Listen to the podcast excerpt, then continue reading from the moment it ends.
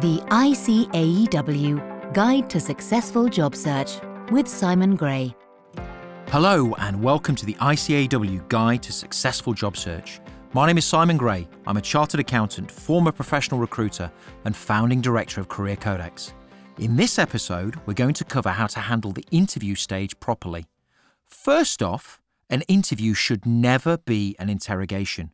With the right preparation, planning, and execution, you have the ability to control the interview process from start to finish. Remember, they asked you, and the last thing any interviewer wants is for an interview to go badly. That's just a waste of time and uncomfortable for everyone involved. They already believe that you're a good fit for the role, and this is your opportunity to reinforce that belief and to give them the confidence to hire you above other candidates in the process. A common misconception is that all interviewers are experienced and confident interviewing. In reality, this is often not the case, particularly the more senior the position, where employers tend to interview on a far less frequent basis. Your job is to make the interviewer feel comfortable, to help them through the process, and remember too, this is also your opportunity to find out more about the organisation and to make a decision as to whether the opportunity is really right for you. Thinking back to when I ran my recruitment company, we used to have a saying that the best prepared candidate gets the job, not necessarily the best candidate. To ensure you're the best prepared you can be, you have to go the extra mile and not only research the organisation you're interviewing with, but also the people you're meeting. The company website and the LinkedIn profiles of the interviewers are the bare minimum. To stand out, obtain information from Companies House and also company literature by phoning the company in advance to request it. Think wider than the organisation you're interviewing with. What are the issues their sector is facing? And what are the opportunities for growth? A Google search and Keynote report are a great source for this type of information, which will also help shape the questions you'll ask at the end of the interview. If at all possible, experience the organisation.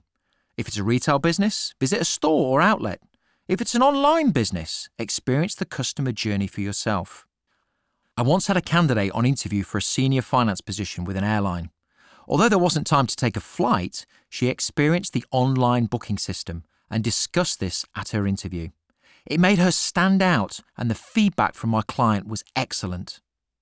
Moving on, do you have contacts in common on LinkedIn with the people you're meeting? Who are the organisation's customers and suppliers, and what extra insight can this potentially give you? Have you thought about what you do in your first 90 days in the job? And are you ready to share this? This can help an employer to visualize you in the role as opposed to just applying for it. On the day of the interview, dress appropriately and let the interviewer know from the outset what research you've done. Not everything you know, but what you've done to research. This is an important distinction. Communicating this establishes what I call a higher baseline and can elevate the level of conversation from the start. Remember, an interview to feel comfortable for both parties should be a conversation and never a one way barrage of questions. Ask questions throughout to keep the conversation flowing and be prepared to ask what I call knowledge based questions at the end. These reference something you've learnt from your research and then ask for more information or clarification. The quality of your questions is one way to demonstrate the quality of your application and that you're the right person for the position. After the interview, follow up. Thank the interviewer via email and, where possible, make a connection through LinkedIn. This keeps you in the mind of the interviewer after the interview is over. It's extremely important, but in my experience, is one of the things candidates often forget to do. The interview process is a complex subject, and there are lots of practical examples and also useful strategies to help you further in my book, Super Secrets of Successful Executive Job Search, available at careercodex.com. You're listening to the ICAEW Guide to Successful Job Search with Simon Gray. And I'm joined now in the studio by Sally Adams, Acting Chief Financial Officer at RS Components, Andrew Clark, Finance Director at Costa Enterprises, and Jonathan Firth, Managing Director at Michael Page Finance and Consultancy. Hello and welcome. Hello. Hello. Hi there. Having selected candidates to meet, how do you run your interview process? And is it um, is it always the same? Sally. We very much flex the process towards the role. business partnering roles, we always want to include the person that this candidate will be business partnering. The first round interview tends to be a bit more generic, though. Uh, we will talk through the CV and we will lead to competency based questions.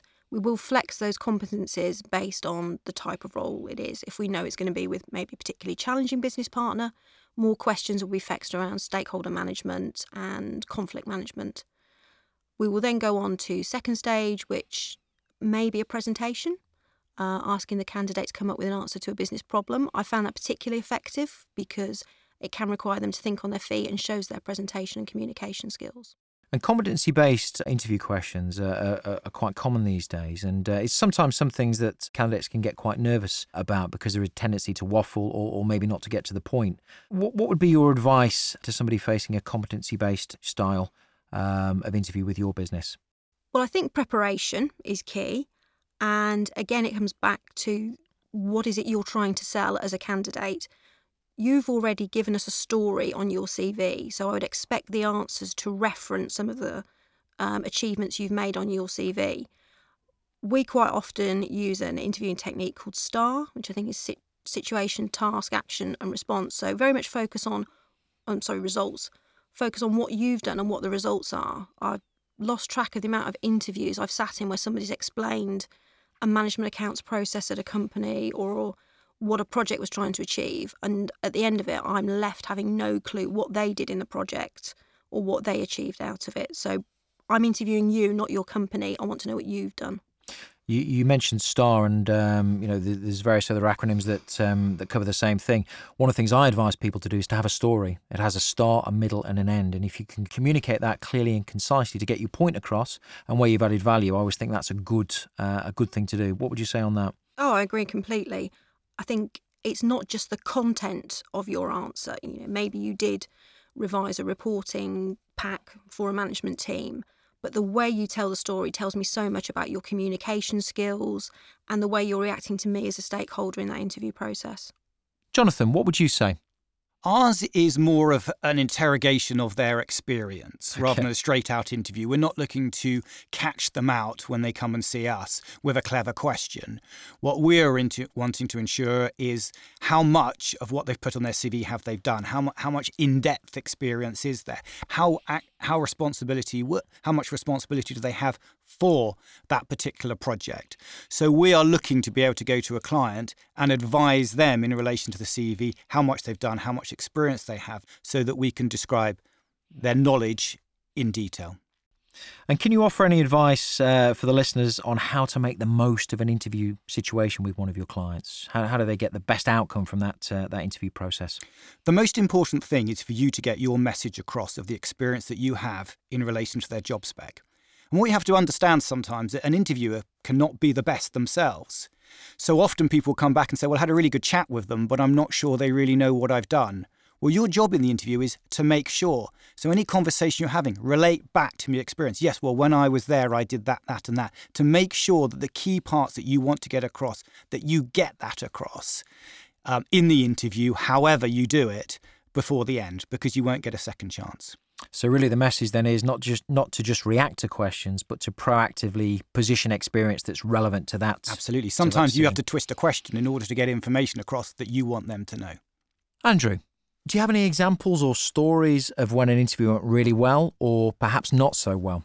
Yeah, I, and actually this is this is very recent and i was really frustrated through this process because i interviewed uh, a guy for a role reporting into me. It was a second stage interview. He'd already met with hr and he was absolutely brilliant and his answers to the competency based questions were terrific and i really wanted to hire him and then I realised uh, with about 15 minutes left of the interview that he actually had no idea what my business was. He had no idea what, what Costa Express did. And that was just incredibly frustrating because it meant that I couldn't move forward with that process because he'd just shown a complete lack of uh, lack of drive really and lack of passion for my business. It was a real shame because he would have been a great hire, but that immediately uh, meant that I couldn't uh, couldn't move forward with it. So the lesson there is you might have the right skills and experience, but you have to prepare to meet the company and, and the individual. Absolutely, and one one of the key things that I look for is, you know, I want someone to be you know, passionate about what we do. You know, that, that that's a, that, that's a really important um really important attribute that I want to c- come through loud and clear in the interview. Sally, any comments, thoughts? I was interviewing someone from a strategic planning role who answered all the competency based questions incredibly well, um, asked lots of really intelligent questions towards the end about not only the role but the company and the challenges we face, which, given it was a strategic planning role, I would expect. And then when we asked if there are any more questions, said, Well, I've done a 90 day plan of my first task when I would first start. Would you like to see that? Which I thought was quite good. That's great, and it's one of the things um, I always advise candidates to have ready because the, the, the way I see this, if you have a ninety day plan and you invite them to talk uh, talk you through it, you can kind of see them in the role rather than just applying for the role. Yes, I couldn't agree more. I was really impressed by the fact she did this, and this was only a first round interview, so she'd really done her research and understood the company and the role. Wow, very impressive. She did get the job as well. Great, even better. Sally, Andrew, Jonathan, thank you very much. You're welcome. Thank you. It's a pleasure. You're very welcome. Missed an episode of the ICAEW Guide to Successful Job Search? You can find the full series on icaew.com forward slash career podcasts and on iTunes. So today, we've highlighted the interview as your opportunity to stand out. To do this, preparation in advance is critical. Use your knowledge to elevate the discussion, keep the conversation flowing, and then follow up promptly afterwards. Make the interview comfortable for the interviewer and leave them with only one decision to make to offer you the position ahead of everyone else in the process. In the next episode, we'll take a detailed look at how to handle the offer and negotiation stage. Thank you for joining me. My name is Simon Gray from Career Codex, and this has been the ICAEW Guide to Successful Job Search podcast. Until next time, take care and talk to you soon. The ICAEW Guide to Successful Job Search, produced by the Podcast Company.